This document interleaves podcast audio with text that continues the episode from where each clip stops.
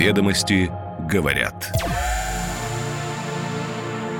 Вторник, 30 мая 2023 год. О чем сегодня пишет главная деловая газета страны. Листаем и отмечаем то, что нужно внимательно прочитать. Доброе утро, ведомости говорят. Кто такие связанные лица? Правительство готовит реформу механизма защиты миноритариев акционерных обществ. Кому достанется декатлон? О выкупе российских активов в сети договариваются владелец российского бизнеса «Рибок» и собственник арабского торгового центра «Дубай Мол». На пределе возможностей. Как российским нефтяникам удается наращивать ввод новых скважин в эксплуатацию. Мини-цоды рядом с домом. Небольшим дата-центром обещают треть рынка за счет развития интернета вещей, 5G и беспилотного транспорта. А теперь подробнее эти и другие темы выпуска.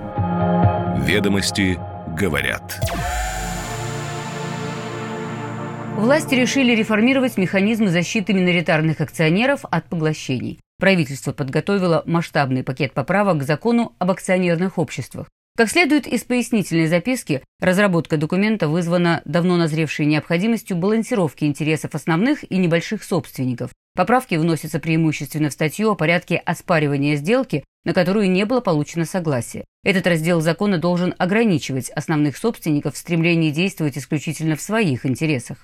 Ключевое изменение, предлагаемое правительством, введение института связанных лиц, который должен заменить действующий принцип определения аффилированности. Сейчас при оценке структуры собственности учитывается доля, принадлежащая мажоритарию напрямую, а также акции, которыми владеют близкие к нему граждане или компании, то есть аффилированные лица. Но подход к определению этого статуса слишком формализован и зачастую не отражает реальное положение вещей, отмечается в записке. Аффилированное лицо – термин из документа, которому уже более 30 лет, и закреплен он еще законом РСФСР о конкуренции.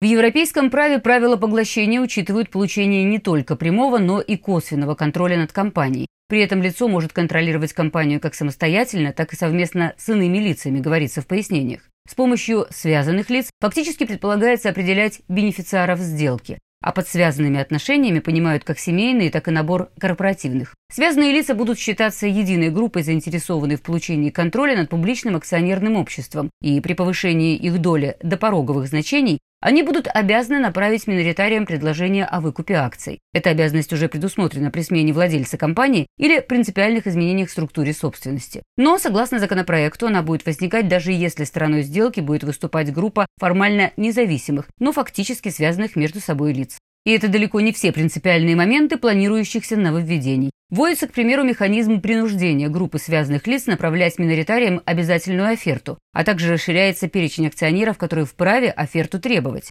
Ведомости говорят, что Совет при президенте по кодификации и совершенствованию гражданского законодательства уже одобрил законопроект, но призвал учесть замечания, которые были высказаны в его экспертном заключении. Что это за замечания, подробно объясняют авторы газеты и дают слово специалистам, которые видят в грядущих изменениях не только плюсы.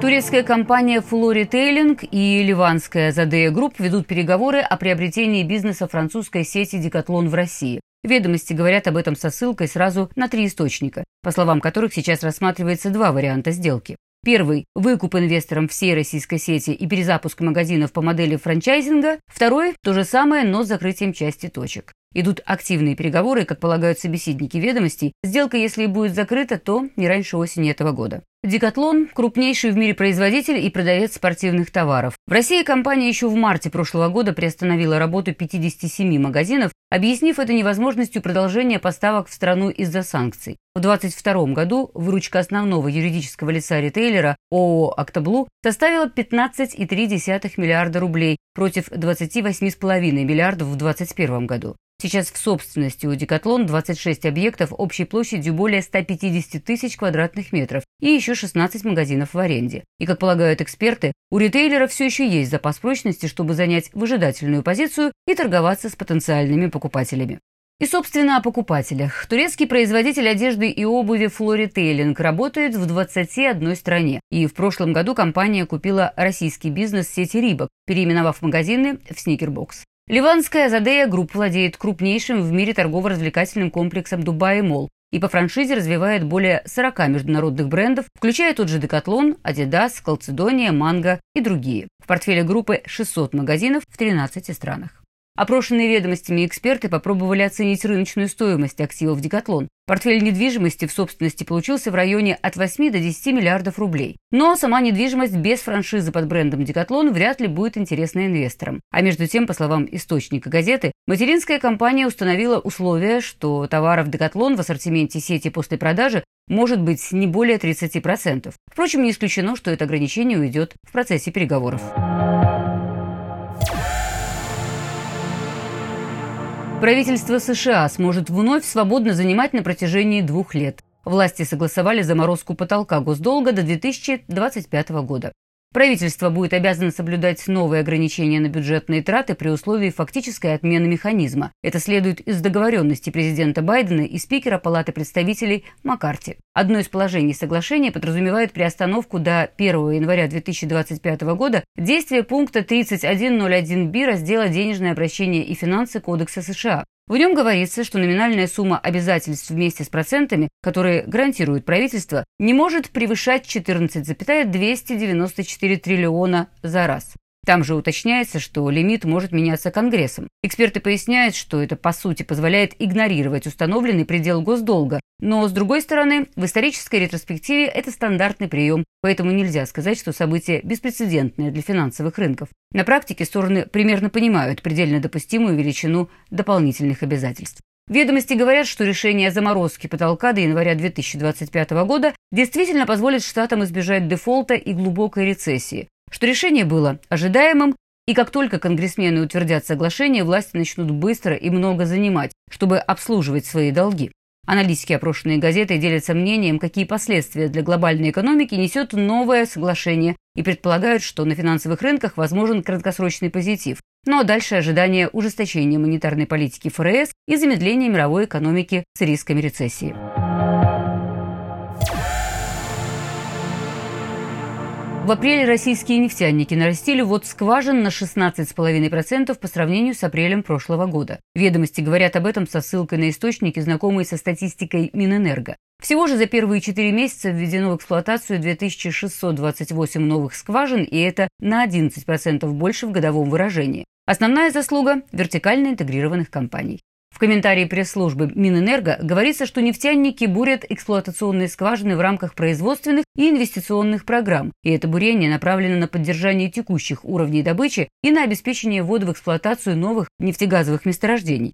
Ввод новых скважин увеличивается на фоне добровольного сокращения добычи нефти в России. Напомним, в начале года курирующий ТЭК вице-премьер Александр Новак объявил, что в марте добычу планируется сократить на 500 тысяч баррелей в сутки к уровню февраля. Затем это решение продлили до июля, а после до конца 2023 года. О достижении целевого уровня Новак сообщил в конце апреля. По его словам, в целом добыча нефти в России за год может сократиться на 3,7%. Существующий рост ввода новых скважин – это последствия предыдущих жирных периодов с высокими ценами на нефть и высоким спросом, говорит источник ведомости в одной из нефтяных компаний. В нынешней ситуации, когда санкционное давление на энергетику превосходит все мыслимые пределы, отрасль работает на пределе своих возможностей и нуждается в поддержке государства, отмечает собеседник. Если налоговая нагрузка на отрасль хотя бы немного не снизится, то у компании не будет возможности финансировать инвестпрограммы, что в свою очередь повлияет на уровень добычи в последующие годы.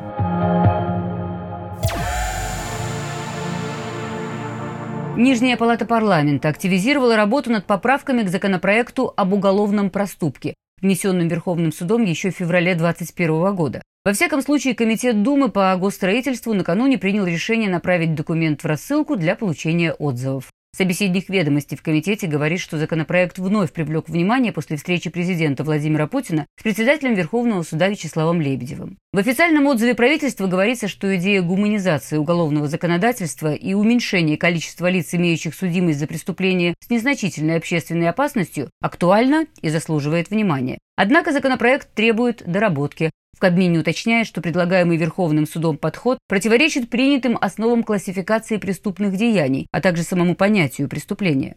Как объяснили ведомостям юристы, поправки не устраняют преступный статус отдельно взятых составов, а только устанавливают критерии, по которым возможно освобождение от уголовного преследования в связи с возмещением ущерба или передачей в доход государства полученного преступным путем имущества. С инициативой внесения в уголовный и уголовно-процессуальный кодексы изменений, позволяющих переводить преступление в категорию уголовного проступка, Верховный суд выступил несколько лет назад. Тогда там подчеркивали, что лица, осужденные за нетяжкие преступления, сталкиваются более чем с 80 ограничениями, в том числе в выборе профессиональной деятельности, в избирательной, гражданско-правовой и иных сферах.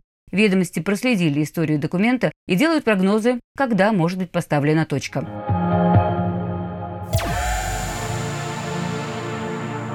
Доля малых центров обработки данных, они же мини-цоды, они же небольшие дата-центры, в общем объеме вычислений к 2035 году составит 30%. В отличие от корпоративных и коммерческих цодов на десятки тысяч серверов, они могут устанавливаться вместе с базовыми станциями вблизи жилых домов или промышленных предприятий. Прогноз по росту доли таких устройств приводится в проекте «Стратегия развития отрасли связи» на ближайшие 10 лет.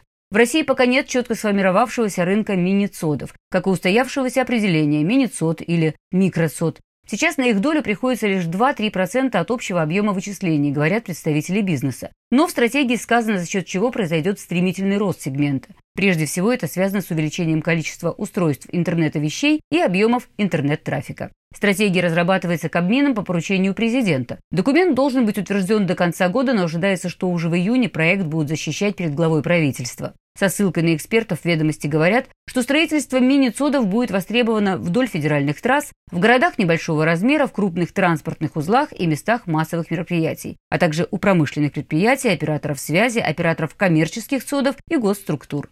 Рынок оборудования ежегодно растет на 30-50%, а драйверами к 2035 году будут региональная цифровизация, развитие сетей 5G и создание новых доступных решений на рынке. Ведомости говорят.